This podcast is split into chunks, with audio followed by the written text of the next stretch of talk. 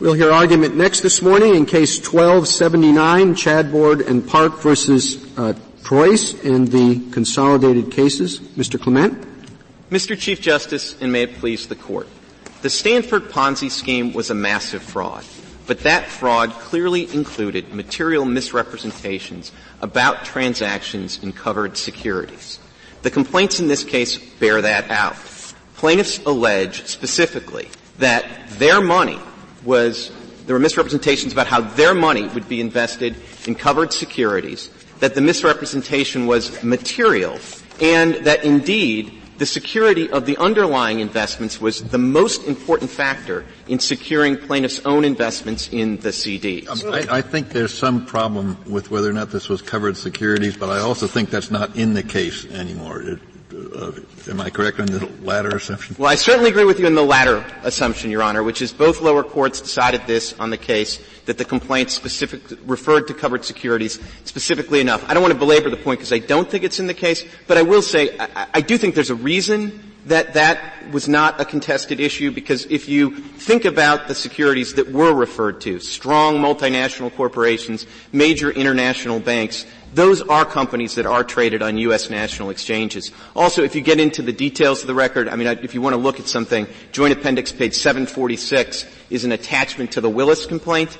And there there's a reference to the New York Stock Exchange and it's a translated letter to investors and you could read it more than one way, but I sure think the whole point of that paragraph is to lead the plaintiffs to think that their stocks, they're buying an interest in stocks that we traded on the New York Stock Exchange particularly. So, so if, if, if I'm trying to get a home loan and they ask you what assets you have and I list a couple of stocks and in fact it's fraudulent, I don't own them, that's a covered transaction, that's a 10b5 violation, well, I don't know, Mr. Chief Justice. That would depend on the answer to a question that I don't think the court has to decide in this case, which is whether a reference to your stock holdings would be sufficient to, to, to well, come suppose you say you're going to pay off the loan by selling some stock holdings eventually. Yeah, I, I, think that probably would be covered, Your Honor, and I don't think that's any great surprise. I mean, this court held in a case called Rubin against the United States that if you pledge securities that are, and tell the bank that they're valuable and they in fact aren't, that that's covered by the securities law. In that case, it wasn't just in connection with, it was actually considered a constructive sale or transfer of the securities. If they were covered securities, right? I mean, you're, you're pledging covered securities to the bank and make a rep- misrepresentation about them, right? Uh, well, well, well, that's right. I'm just saying, though, that I don't think the fact that you can have a misrepresentation in connection with a loan application or something like that is all that surprising in the sense that the way that both 10b, 10b5 and SLUSA are structured, the in connection with requirement can take something that might otherwise be plain fraud, and if there's a misrepresentation in connection with a security or a covered security, that makes it security. My goodness, are there cases that where they brought such things? I mean, every state has laws uh, that forbid fraud. And mortgages are uh, probably, and loans are probably made in the billions every year. And all it takes is someone to say on his sheet of listing assets to have a covered security and say, don't worry, I'll hold these. I'll hold them. Or don't worry, I will uh, sell this one and buy that one. Don't worry, I'll buy another one. I won't, I won't put up as security my sprinkler system. I will sell the sprinkler system and use it to buy uh, a, a covered exchange. I guess if those fall within the securities laws, we would have expected to see billions of actions. Well, Why not? With, with, respect, I don't think in most of these cases anything is going to particularly turn on that. I also think I'm happy. I know that's what you think, but I need to know why you think it. If there are billion, if I'm right in my what I just said. Because there are lots of cases where whether you can prosecute a fraud or a securities fraud is not going to make much difference. You can go at it either way. There are circumstances, there are really two things that are at issue here. One is the scope. Tell me a case where the SEC has ever, there may be such cases, but what it's done is somebody simply tried to get a loan and he put on that sheet of paper listing assets a covered security. And he said, I intend to keep it. Or he said, uh, uh, you know, I, I will uh, buy some more, or I'll sell it and buy some more, or you know, put in your three things. Just list the case where they've ever prosecuted that as a securities fraud, oh, or private people have. After all, It's beneficial sometimes for private people. What are the cases? Your Honor, I, I, don't know that there are cases directly on point, but let me be clear. Our theory here does not, by any means, necessarily have to extend to those holder situations. What is at issue here is not just a misrepresentation about holdings of securities. It is, they are misrepresentations about covered securities transactions, and more particularly, they are false promises to purchase covered securities for plaintiff's benefit. Well, and there, there are SEC cases that are brought under those circumstances, and as well there should be, because when you sell something, whether it's a non-covered security or something else, based on a misrepresentation about covered securities, you trigger the interest of the SEC and SLUSA in a distinct. Suppose two people reach a prenuptial agreement, and as part of the prenuptial agreement, uh, they agree that in a year, one party to the marriage is going to sell as many shares of Google stock and buy a home with it. Is that covered by the securities laws now? I would think probably not at the end of the day, but I also would say that this is so far removed from that. I mean, first well, of all, how is it removed from that? Because it has the same structural features, which is it's a misrepresentation about what you're going to do with securities that in fact does not affect any securities trading. What it affects is a decision to do something else, here to buy CDs, or in my example, to go get married. With respect, Your Honor, I think this Court has already crossed the bridge that you don't have to affect the specific transaction in which you are, the, the, fraud is alleged to be associated with. So you have cases like O'Hagan, for example, where the actual transaction on the, uh, on the exchange is not sullied with the fraud, and the victim of the fraud doesn't even trade. The holder of the confidential But in all of our cases, there's been something to say when somebody can ask the question, how has this affected a potential purchaser or seller in the market for the relevant securities? And here there's With respect, I, I, disagree with the premise. I somebody, think... not necessarily the victim of the fraud, but somebody has to have had some transaction in the market. It's the kind of misrepresentation that would affect someone in making transactions in the covered market. How would this do that? Well, the only way in which there isn't that kind of transaction here is because the fraud was bigger. As we point, point out in the briefs, if you imagine that this was a thing where they said, look, we're going to purchase multinational corporations, and instead they purchased domestic corporations, well then there would be a transaction that would not have otherwise occurred on the market in domestic transactions that would have been perfectly analogous to the kind of normal transaction that took place in Bank, of Life or in Zandford on the market. And yet the fraud was sufficiently associated with this. And I don't think this court wants to say that the only frauds that are not in connection with are the really big. Well, what is the case? What is the specific case, private or SEC, that comes the closest? I grant you there is none directly, but comes the closest to Justice Kagan's hypothetical. If you marry me, I will sell my IBM stock. I don't think there's a particularly close case because A, I think the SEC has better things to do, and I Fine. think private is the SEC's closest case, but they may be better at answering this. They, what is their closest case to the horribles that they uh, foresee if you lose? Well, I, I think the, probably I would start with the Richard Line case, which is cited on page 21 of their brief, and what that case shows is that you can have frauds in connection with covered securities that affect things that are either not covered securities or in that case are nothing at all. Mr. Line was very clever. He took people who were interested in having their kids go to college and needed financial aid and he said, I'll take your assets from you and they'll be, they'll, they'll be mine. I'm not going to give you anything in return. Not a covered security, nothing, because the whole point of this is to get your assets off your books. And what I'll do is I'll invest those in the market, make a bunch of money, and in four years, when you're no longer worried about financial aid, I'll return your principal and some of the proceeds. Well, in Justice, Justice uh, Kagan's hypothetical, and in some of the others, it seems that it's really irrelevant whether the assets in question are securities or some other asset. And it's also, uh, and therefore a fortiori, it's irrelevant whether, uh, if it involves securities, whether they're covered or they're not covered. Now would you be willing to concede that in that situation where it really, all you're talking about is an asset, it doesn't matter whether it's a covered security or uh, a, a, Rembrandt or gold, uh, that in that situation, 10b doesn't reach. I think that I would agree with that, Justice Alito, but for a slightly different reason than you may be imagining, which is I think one of the mistakes that can be made here is to ask in connection with to do all the work. And the statute has multiple requirements, including a materiality requirement. And as your question suggests, if you're making a misrepresentation, and the whole point of it is to just tell somebody that, look, I have wealth or I have sort of assets, I don't know that the specific nature of them makes any difference. But in a case like this, the whole point of this fraud was to take a non-covered security and to imbue it with some of the positive qualities of a covered security, the most important of which being liquidity. And if you look at sort of the underlying brochures here that were used to market this, that's really what this fraud was all about.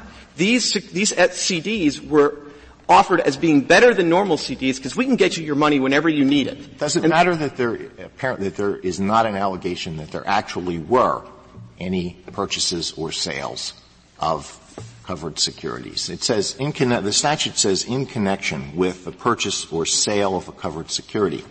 Uh, and there weren't. Uh, there, uh, I don't believe there's an allegation that they actually were purchased or sold. Does that matter?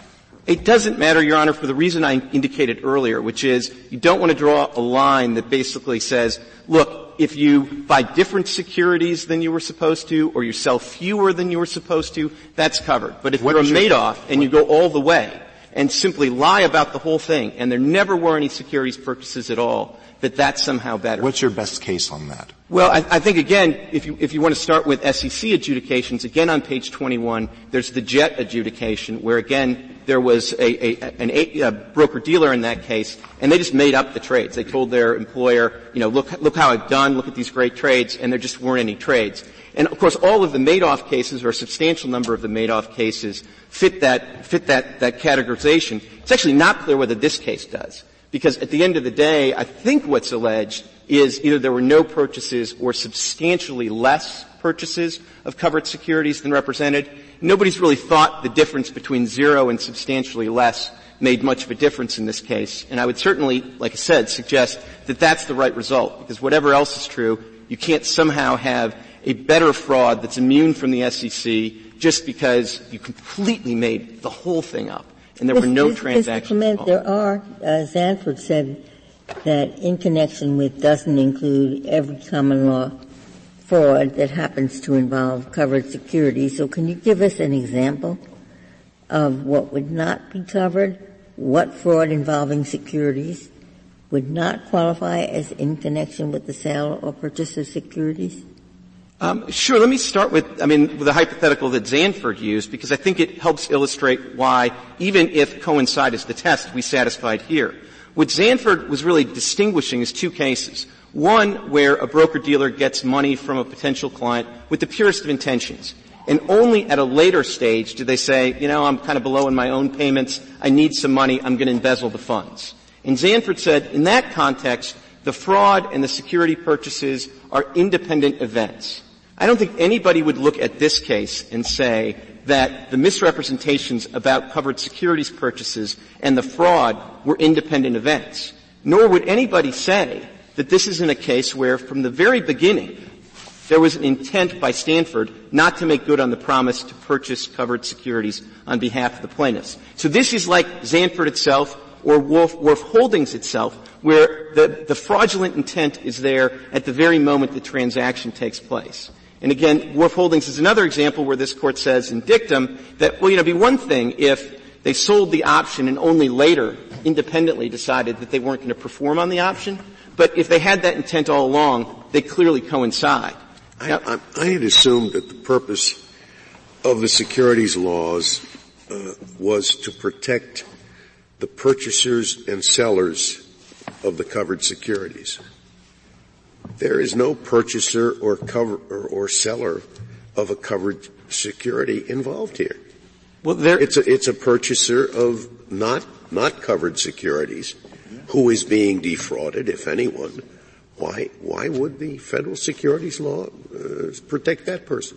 Well, a, a, couple of things, Your Honor. First of all, obviously the federal securities laws apply to non-covered securities as well as covered securities. So the real question here is going to be SLUSA's coverage because, as I said, 10b-5 applies to non-covered securities.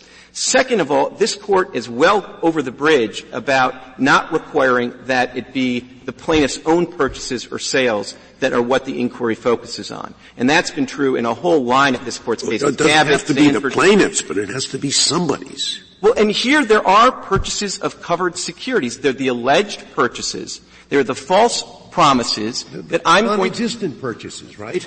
Well, as I said, I don't think anything turns on it, but there actually were some purchases. I and the only element of fraud in there was by the bank itself. They're, they're the only ones whose purchases or sales could be said to have been affected by the misrepresentation. And of course, they can't make Right, and- claim on that basis. Right, Mr. Chief Justice, and that's been the case in other cases as well. The security transaction in Banker's Life, neither the seller nor the buyer of those transactions had, was affected by, directly by the fraud.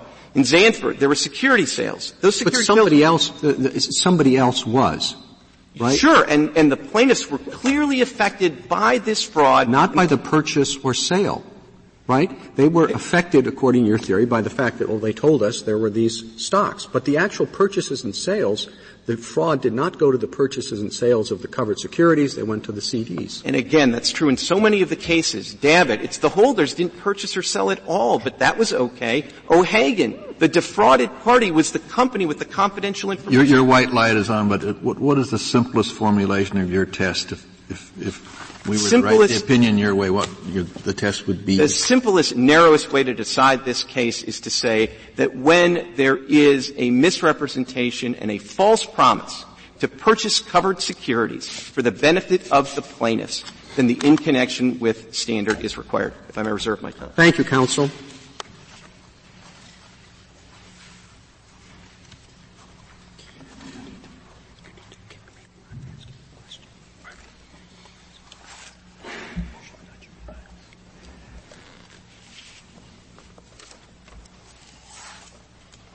Ms. Goldenberg?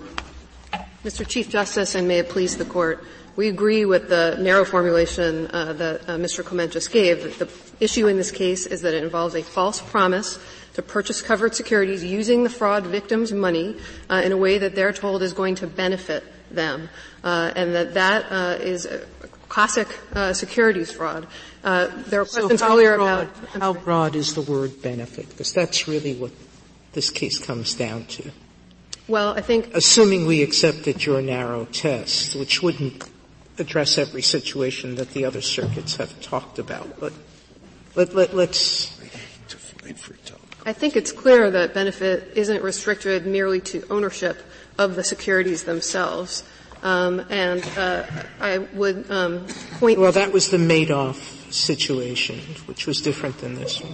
Well, I, I don't think the Madoff situation is um, uh, particularly different from this one. In Madoff, there were feeder funds that people were buying into that were uh, non-covered securities, uh, and what they were being told is that the money that was being put into the feeder fund was then going to go on and be used to purchase covered securities that they themselves were not going to have an ownership interest in, but that the benefit of those purchases was going to be passed back to them through this intermediate uh, layer. Yes, but the, the case that he said, this is, I'm quite interested in your reaction to which cases that you've ever brought. This would, if you lose here, would prevent you from bringing, and line was the one that was mentioned.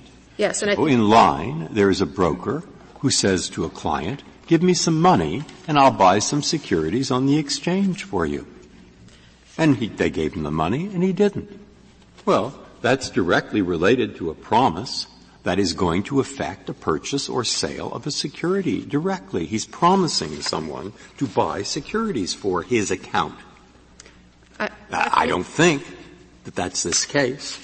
Well, I actually think the line case is much more analog- analogous to this case uh, than Your Honor is suggesting, because what was happening in line is that what the broker said to the victims was, uh, "You have children who are going to college. Uh, you don't want to have this money around because you want to be able to get financial aid. So give the money to me, and in several years, I will give that money back to you with." He didn't say, I will with- buy them well, for you.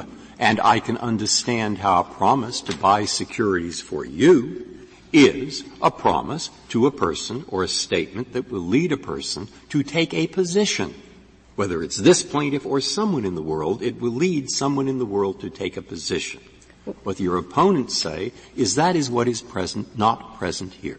Neither the person who is giving the money nor anyone else with the possible exception of the defendant is being led by this statement to take a position in a market for, buy, against, sell, or even, if you like, Not sell or buy, hold. I'll throw that in. Uh, Your Honor, the, just to return to line for a moment, and then I'd like to address sort of how the purposes of the securities laws are implicated in a situation like this. In line, what the victims were told was that they were going to be given the money back after four years had passed with interest calculated above market rate. So they're not being told that they're going to be given whatever profit is made on the securities transactions, uh, or as I read line, although it's slightly sparse on its facts, that they're going to be the owners of the securities or have an ownership interest in any way. And so I do think it's cases like line that are at the margins. Anyway, line's not a case of ours, is it? No, it's not. It's not a case of any court, is it? It is an SEC. It's one of your cases. Yes. Right. It's we, we don't have to agree with all of your cases, do we? Certainly not. Although we do think uh, that the SEC's uh, expert view in a formal adjudication um, may warrant some deference. Um, Ms. Goldenberg, suppose I think that the correct test is something along the lines of what Justice Breyer just said. Is is this the kind of representation that could affect somebody's, doesn't have to be the victim of the fraud. It can be somebody else, but that could affect somebody's decision to buy or sell or hold covered securities. Can you satisfy that test? Yes, I think so, uh, because I think that um, here there is a major effect on investor confidence and investor confidence specifically with respect to covered securities uh, in several different ways.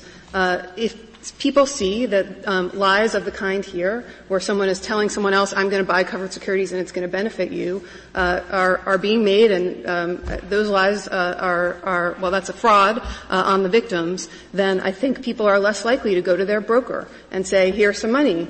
Go out on the market and buy me some securities. It's a, it's a lie that goes to the mechanism by which the securities markets operate, which is the purchases and sales. And it makes it less likely for people to be willing to uh, believe that when they engage in purchases and sales, that something's really going to happen. And well, I mean, if you if you went to church and heard a sermon that there are lots of people that are evil, maybe then you wouldn't invest. But I'm, well, but this is much more particular, again, to the mechanism by which the securities op- uh, markets operate. And I think uh, another way to look at it is just to imagine the honest version of Stanford. If someone honestly said to CD purchasers, give me your money and I'm going to put it into covered securities, and people invested in that scheme, then that would pump money into the covered securities markets. But now people are much less likely uh, to uh, invest in a scheme like that. Well, but um, nobody is suggesting that the SEC can't take action with respect to the non-covered securities. So to the extent there's uh, diminished confidence in the securities markets, the SEC has all the uh, tools available to address that. The question is the different one under SLUSA. Well, I think it's true that um, the SEC would continue to have tools, but I do. I mean, in fact, I, this it would inspire confidence to the extent that lawyers can bring these actions, as opposed to having them precluded, which is what you're arguing for. Well, sorry, interrupted. No, that's fine. um, I think that uh, it, this is a very particular effect on investor confidence and the integrity of the markets, which is one of the purposes of the securities laws. And with respect to SLUSA, uh, the purpose of SLUSA is to try to stop people from going around the requirements of the PSLRA um, and some of the limitations in this court's decisions. And I think that purpose um, is uh, is at issue here as well. Um, I'd also like to talk a little bit, if I could, about um, the issue that was raised earlier about whether an actual purchase or sale needed to be made or whether a purported or intended purchase or sale um, is sufficient.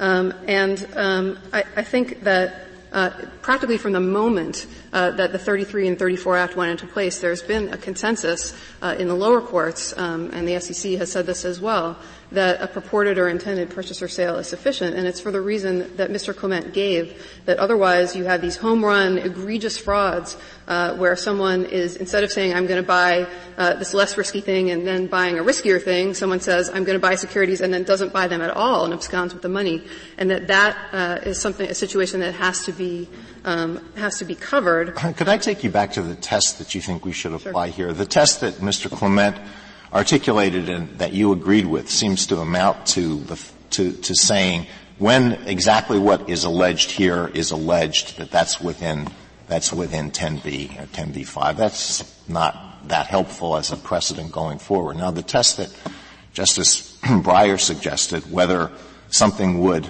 uh, affect uh, investors' confidence in the securities market, I, I don't know how we can, and, and, you say yes, this would that would be met here. I don't know how we can determine what whether something certainly of this nature, or maybe even uh, uh, further removed, would infect would, would affect investor confidence. And somebody might read about this scheme in the paper and say, well, you know, there's a lot of hanky-panky going on with the sale of any kind of securities and CDs. I'm just going to keep cash under my mattress.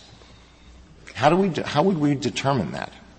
Well, I, I think it's for the reasons that I gave earlier, which is that this goes to the purchase sale mechanism, uh, and that um, we know that people have to have confidence in that order in order for the securities markets to work. It may well be that people also, you know, lack confidence in other things, but that is the thing that's the particular problem uh, and the thing that the securities laws are aimed at. And I know um, what troubles me, Ms. Goldberg, is, is not the problem of, of our figuring out the, the, these economic consequences but the text of the statute, which says in connection with the purchase or sale of one of the covered securities. Yes. There has been no purchase or sale here. Well, there's been a purported It can't purchase. be in connection with a purchase or sale that has never occurred.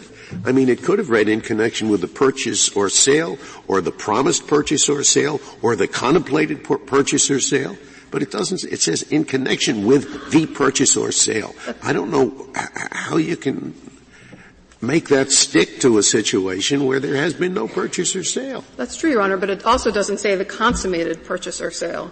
Uh, and so I think the purported, intended, consummated, all those things are swept up in the text, and I think that's consistent with the way that you would use the phrase in ordinary life. If I were going to go uh, to my real estate brokers uh, to sell my house, uh, I might gather up a bunch of documents. I might show up at the office at a certain time in connection with the sale of my house. And even if the sale falls through and there is no consummated contract, I've still done those things in connection with the sale. Uh, and I, as I say, I think courts um, and the SEC uh, have uh, consistently taken that position. And if it weren't, if that weren't the case, then egregious frauds would go unremedied, and that would be a, a tremendous problem. Thank you, counsel. Mr. Goldstein. Mr. Chief Justice, and may it please the Court, we ask you to write an opinion affirming that adopts the following rule, and that is that a false promise to purchase securities for oneself, in which no other person will have an interest, is not a material misrepresentation in connection with the purchase or sale of covered securities. The other side has asked you to adopt a rule that has never been advocated by the SEC in any other proceeding. It's never been advocated, as I understand it, in its briefs in this case. It's never been adopted by any court ever. And I think there are good reasons for that. Their theory is that what happened here is that there was a promise to buy covered securities that would be for the benefit of someone else. That has two textual flaws. It doesn't comport with the purpose of the statute and it would have extraordinary consequences. It doesn't, conf- it doesn't conform to the text of the statute in either of two ways. Covered security, which is what the plaintiffs here purchase, is a defined term. It is a security, but only the subset of securities that are traded on a national exchange, and some other additions uh, that would involve, for example, mutual funds. And so Congress didn't say that it was in connection with the purchase or sale of a covered security if it was a covered security that someone else would get the benefit of. It is, what has to be bought here is a stock, and instead what was bought here was a CD. As Mr. Clement says, this is a case of a massive fraud. He could well have said, this is a case of a massive securities fraud. But it was not a case of a covered securities fraud. The plaintiffs here bought something that Congress specifically excluded from preclusion under SLUSA. The second textual flaw in their position is that I don't understand what sorry. the first textual flaw is. The, okay. What, what is the jumping off point for this flaw? The jumping off point is that there is a defined term covered security. So right. SLUSA only applies if there was a material misrepresentation in the in the purchase or sale of a covered security. Well, everybody, uh, the, the, the case proceeds on the assumption that the that the CDs were not covered securities. The question is whether it's the in connection with requirement is met by the allegation which is interpreted to mean that there would be future purchases and sales of covered securities. So I'm not sure wh- what you're getting out of the fact that covered securities is a, is a defined term. Because Congress asked you or told the courts to focus on the question of what the product is that there was a misrepresentation in the course of the transaction, in the course of the purchase or sale. And that is only a covered security. It is not some other product that has as a benefit an interest in a covered security. It doesn't say a misrepresentation about covered security. It says a misrepresentation in connection with. That's actually, I think, Your Honor, a really good point for us because the other side's argument up till the brief, excuse me, up until the oral argument is that it was a misrepresentation about covered securities that would trigger SLUSA. The problem with their position is that what the court has always said when it talked about the definition of in connection with is really two things. It has to be flexible. We have to give the SEC the ability to deal with novel frauds. But because metaphysically everything is connected with everything else, we're going to have to draw a line. There's going to have to be some limit. And you've pointed out that it's not an easily administered one, but the the bulwark, the one thing that stops 10b5 from getting completely out of control is that all of the frauds involved are ones that the court has recognized would have an effect on the regulated market. That was true in O'Hagan. It was true in Zandford.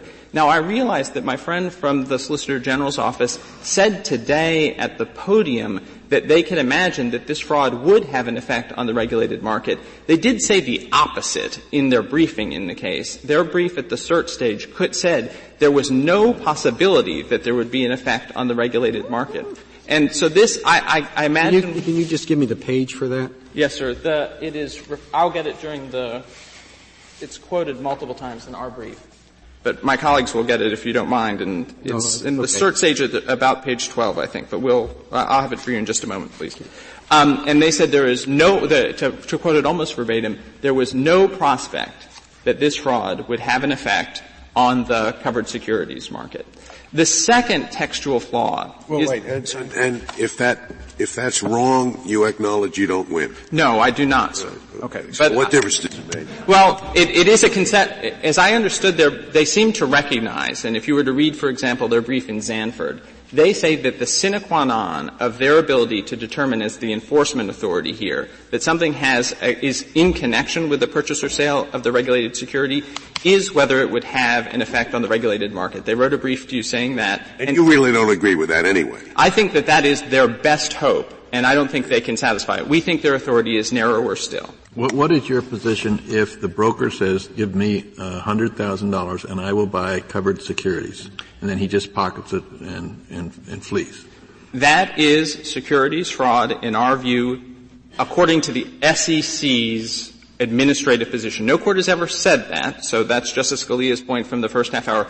We can, if that is correct, if the SEC is correct about that, we still prevail because what's happening is the broker is saying, I will purchase for you the covered securities. That's what the line case stands for. Their brief in. Well, I don't see how this case is that much different. Uh, they say uh, we were going to invest in CDs, and the CDs will be backed by purchase uh, securities that we will purchase for you. Okay, so the the critical difference, I think, is in the definition of purchase, and that was going to be the second textual flaw that I was going to point out, and that is we can acknowledge that they would have a much stronger case in the hypothetical that you've described if the covered securities are pledged to back the CDs. This happens, for example, in a margin account. It happens if there are lots of times someone will say, I intend to use your money to buy covered securities, to buy stocks, and I'm providing those stocks as security for the loan. The reason that's securities fraud is the definition of a purchase includes pledging the, in, pledging the stocks. That's really important, and it tracks with the court's holding that in connection with reaches as far as frauds that would have an effect on the regulated market. Imagine if I were allowed to say, look, I'm going to buy covered securities, and you now hold an interest in them, an enforceable interest in the stocks. And if that were not securities fraud, the market couldn't function very well because things like margin accounts, you could never have the confidence that you would have the protection of 10b-5. The critical difference, Justice Kennedy, is between two different cases. If S, the, this case, which is SIB says, look, among all of its many misrepresentations, I will take your money and I intend to buy covered securities that gets, you know, putting all aside the difficulty of liquid assets versus covered securities, give them their best version of the representation here. But it was only buying it for itself. It did not pledge to sell the assets. It did not give the plaintiffs any interest in them. For example, the interest rate on the CDs was completely independent of the return on those covered securities. Mr. Goldstein, I take it from what you said up to now that you are not defending the Fifth Circuit's uh, test that called for a determination whether the misrepresentation is the heart or the crux of the complaint. We we do defend that rule. We do not think it's the best ground to decide the case, and I'll explain what I mean by that. The Fifth Circuit undertook to articulate a rule that would govern all cases in which someone purchased something that was supposedly invested in covered securities. So including, for example, the Madoff cases where there was securities fraud. Madoff falsely sold interest in a fund. That's core securities fraud. SIB never sold any securities at all. It only sold CDs. So if the court believed that the Fifth Circuit was correct, that it was appropriate to decide all of these derivative investments, if I could, cases, then we think you need a flexible term like more than tangentially related. But we think this case stands on its own on the question of, look, if I promise, if I sell you something, and I say I'm going to take the money and buy CDs for myself, and those CDs have the quality of being liquid. Now you don't have an interest in the CDs. I'm not pledging them to you, so there's no purchase by you of a covered security. Then that's not securities fraud. And I did want to get. But that's the line case where I'm told by the government you were trying to. I know that Justice Scalia doesn't think it's important, but I do. Okay.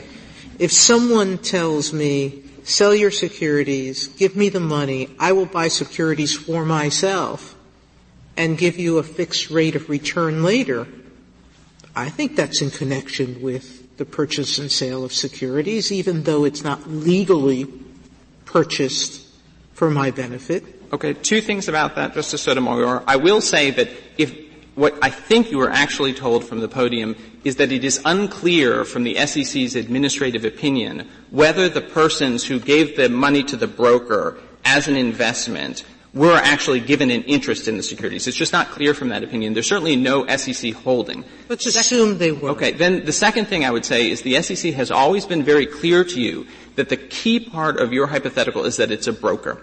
And the SEC has said to you repeatedly, and I will just give this to you from their Zandford brief at page 23, there's a particularly strong connection between fraud and securities transactions when stockbrokers, like respondent, misappropriate securities and securities proceeds from brokerage accounts. The key feature is that you can understand why it is that the market can't function if your stockbroker is making promises about buying and selling securities. This is a bank. This is a bank that doesn't issue covered securities in any way because it's a foreign bank. It issues only the non-covered securities that Congress specifically excluded. That's true, but suppose, I think why it's difficult to define. Jay Fisk gets into his horse and carriage, drives up and down Wall Street and says, I'm going to buy Union Pacific. I'm going to buy Union Pacific. Knowing that people will, in fact, all run out and buy it quickly, and what he really intends to do is when it comes out he didn't, he's going to sell it. Or anyway, typical fraud. Now that's certainly covered. Yes, that's market manipulation. So, so, so, so now here, uh, what we have is uh, Mr. Stanford, I guess, saying uh, to people, "I'm going to buy securities. I'm going to buy securities," and uh, uh, maybe he didn't. Yes, just like Jay Fisk. Sure. Okay, so why does the first fall within and not the second? Because the first completely messes up the stock market and the second one has nothing to do with it. The first In other words, if they had done exactly the same thing, but with an intent or, or maybe and the effect of a purchaser of stock or a seller of stock reacting to the statement, then it affects it. That absolutely, because that's the okay. one up. Where neither of those is present, it doesn't. That's right. And if not, but could you go back to the Madoff case because yeah. you portrayed it as investors um, uh, uh, joining into funds that directly uh, held stock. And I thought that it was more complicated okay. than that. I, I will play it out. I, that was not my intention. The Madoff cases involve the following scenario, and there are diverse ones, and so I caution the court about trying to lay down a rule that will govern all those. So Madoff engages in securities fraud. We, and covered securities fraud. He says, I have this fund, it is invested in stocks, that turns out to be completely untrue. So we know that Madoff engaged in securities fraud. The Madoff cases are about the next generation, the indirect purchasers, and that is people who bought into a fund and the fund bought into Madoff. Now those cases have been resolved on two separate grounds that may not be entirely consistent, neither one of which has any implications for our case. Theory number one, and this is by, in an opinion by Judge Rakoff just a few weeks ago for the Second Circuit. He says, look, the indirect purchaser cases are covered by SLUSA because I look at SLUSA and it says, look at the allegation. And the core allegation in those cases is of covered securities fraud. It is that I was deceived, I lost my money, I should say, because Madoff engaged in securities fraud. He was selling air. He wasn't selling anything at all. That's not this case. SIB sold only non-covered securities. The second way they have been resolved is that you may be said to have, when you bought into what are called the feeder funds that instead, in turn invested in Madoff, you may well have purchased an interest in the Madoff fund itself, and therefore you were engaged effectively in the purchase or sale of covered securities. That is clearly on the other side of the line from this case. Nobody contends that we bought anything other than non-covered assets. Now, I have tried to get to the to the hypotheticals that the court put to the my friends in the first half hour, and realize that these. I'm sorry, I just yes. about 30 seconds behind you. Yes. Nobody contends that you bought anything other than non-covered assets. Correct. I thought there was an allegation that you were purchasing and selling covered assets, the ones that were misrepresented to be backing the CDs. No, sir. Uh, they have not even made that argument. They say that it's enough to trigger SLUSA that SIB bought something that was said in some sense, and I have no idea what the rule is, to be for our benefit or to back our CDs. But the only, it is categorically the case that the only purchase or sale oh, by oh, it was. SIB. Yes, yes, sir. Now, this is of course a significant step further than the line that already concerned some members of the court, Justice Scalia, Justice Thomas, and the late Chief Justice dissented in O'Hagan, and this is a very significant move further than even that case because the emphasis of the SEC in O'Hagan was that that kind of fraud would have a tremendous effect on the market if, if people didn't, were, couldn't be confident that the other, per, the person on the other side of the trade had material, non-public information. Now, returning to the hypotheticals that the court put to my friends in the first half hour, realize they're not hypotheticals. They are exactly why the SEC is in the case. The SEC doesn't administer SLUSA. It is concerned that a narrower reading of in connection with will affect its ability to administer the securities laws. But you put to the SEC the question, okay, name a case that you've brought in the past 80 years that you could not bring if the plaintiffs prevail here. Name a case that you hypothetically want to bring. That's exactly what I would like you to think about for a second, because the last words of Mr. Goldenberger of the SEC, well, if you win, it's going to seriously hamper the SEC in combating fraud. Of course it wouldn't in a case like this because they aren't limited by covered securities. They can deal with any security, and they did bring a case here. But they're worried about what you say, that somehow this will narrow their authority and they quote line, which is debatable. But assuming that it's debatable, and I want Mr. Uh, uh, Clement will have a chance to answer this exact question.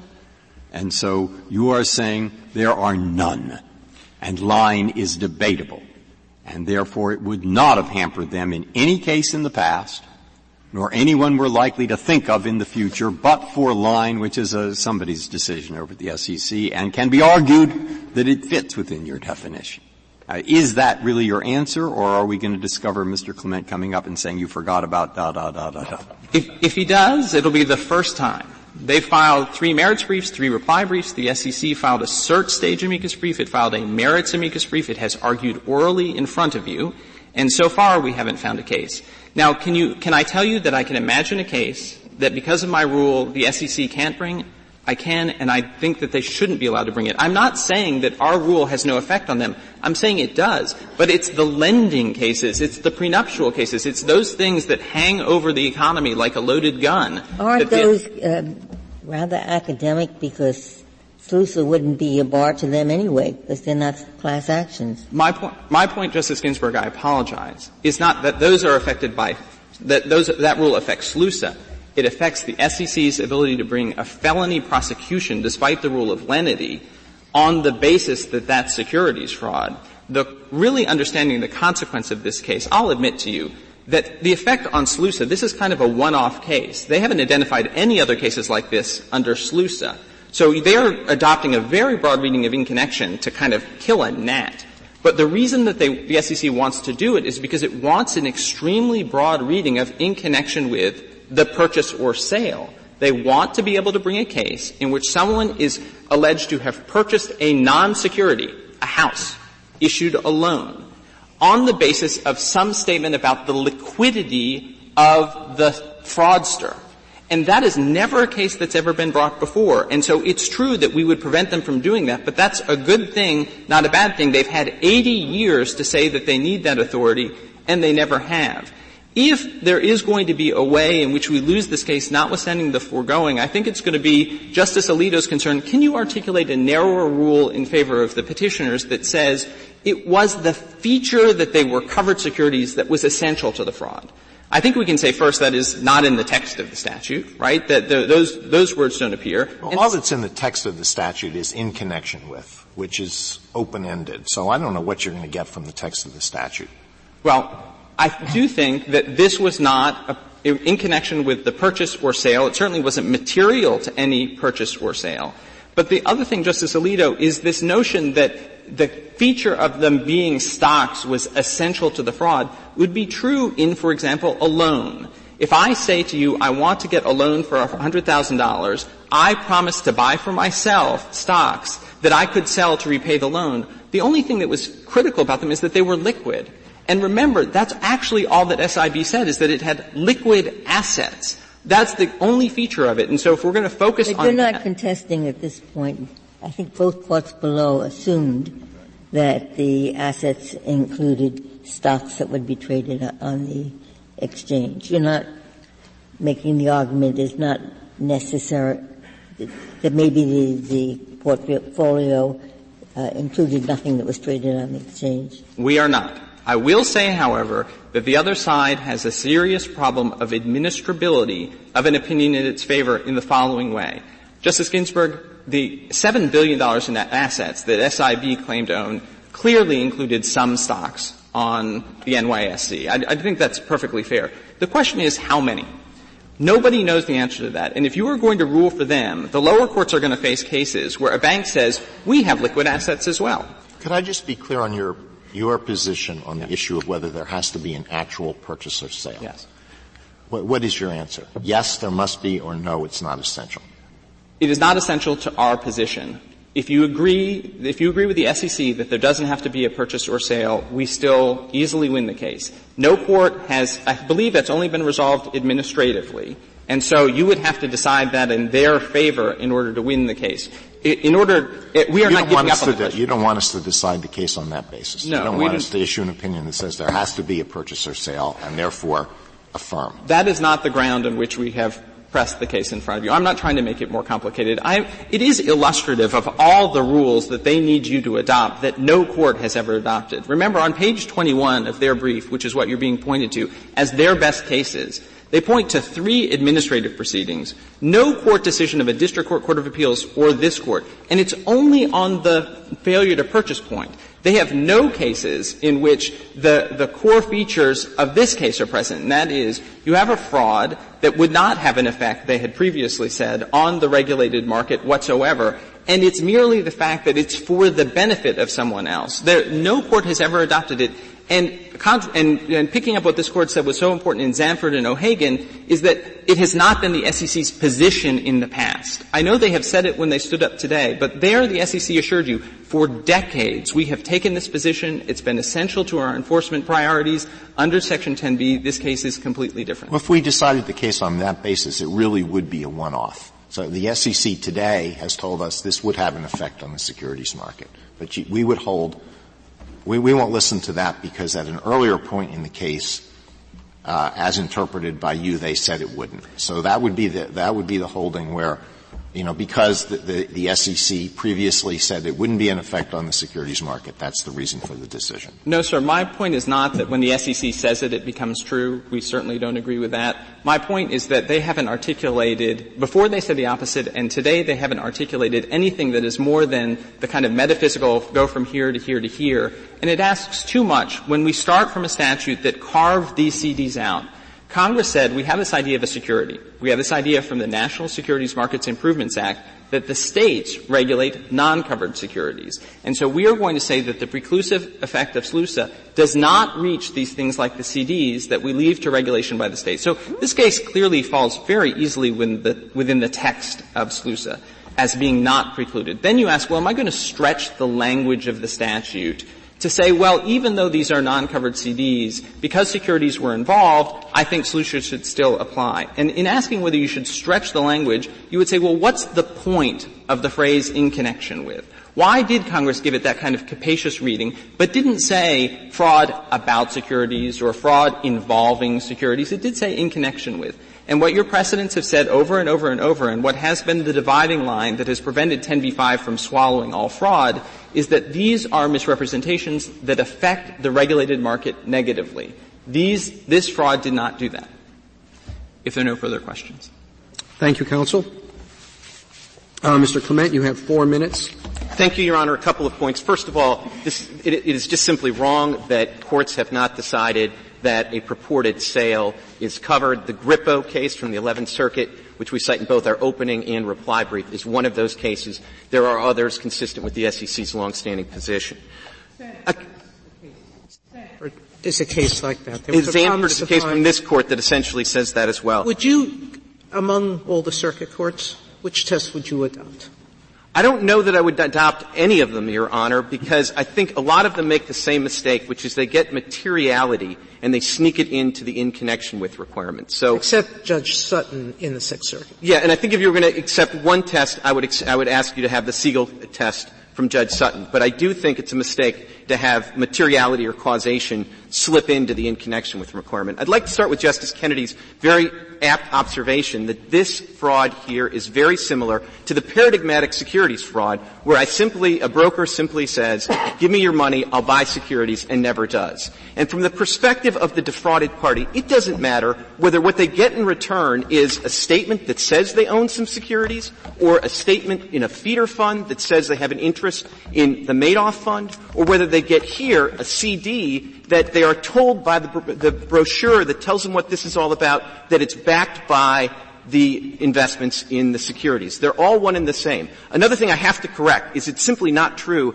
that the returns here were not variable on the performance of the portfolio. It's not really well developed in the record here, but if you want to, we could lodge the brochures that are used to market these things. They tell these guys that their returns are variable and that they could lose all of their principal because of the investments in covered securities. A second thing is, of course, Mr. Goldstein correctly says there are particular problems when broker dealers lie about covered securities. Well, so too there are particular problems when an unregistered investment company lies about covered securities. And that's what their own complaint says was the reality of these, of the Stanford Investment Bank, that it was an unregistered investment company. That's interesting for two reasons. One, if it were a registered investment company, all of its securities would be covered securities. That's another way you can get within the covered security ban. So this idea that Mr. Goldstein proclaims this is not a covered securities fraud is simply wrong. It is. It was material to this fraud to make misrepresentations about purchases of covered securities. Without those representations that we're going to take their money and we're going to reinvest it, again, words from their complaint, in covered securities, nobody's going to give their money to a bank in Antigua. The reason you give your money to a bank in Antigua is because you think it's backed by something more than a piece of paper. And the something more was purchases of covered securities on the market. Even now, if you're right about that, Mr. Clement, they also said there was a representation that this is insured by Lloyd's and there was um, uh, another claim that they made. So even, even if you're right, wouldn't the answer be, okay, drop anything that has to do with in connection with the sale or purchase of securities. We have, oh, we have a claim about the insurance, and we also have a claim that both Antigua and the United States were heavily regulating. Those were false. Why couldn't they have a complaint shorn of the uh, incorrect premise and based on the insurance and the regulated aspects? If I can answer, first of all, I think that Mr. Goldstein was quite prudent to not defend the Fifth Circuit's rationale. So the fact that there are other misrepresentations should not mean that a misrepresentation in connection with the purchase or sale of covered securities is somehow okay. SLUSA makes clear that a misrepresentation is enough. Now the other thing I would say, very briefly, is that they may have an opportunity to try to replead. That in a sense is the next case. I assure you that we would be arguing here where the essence of their claim is to hold the petitioner secondarily liable for the underlying misrepresentations. They have to sort of take them all, but that's the next case. Thank you, Your Thank you, counsel. The case is submitted.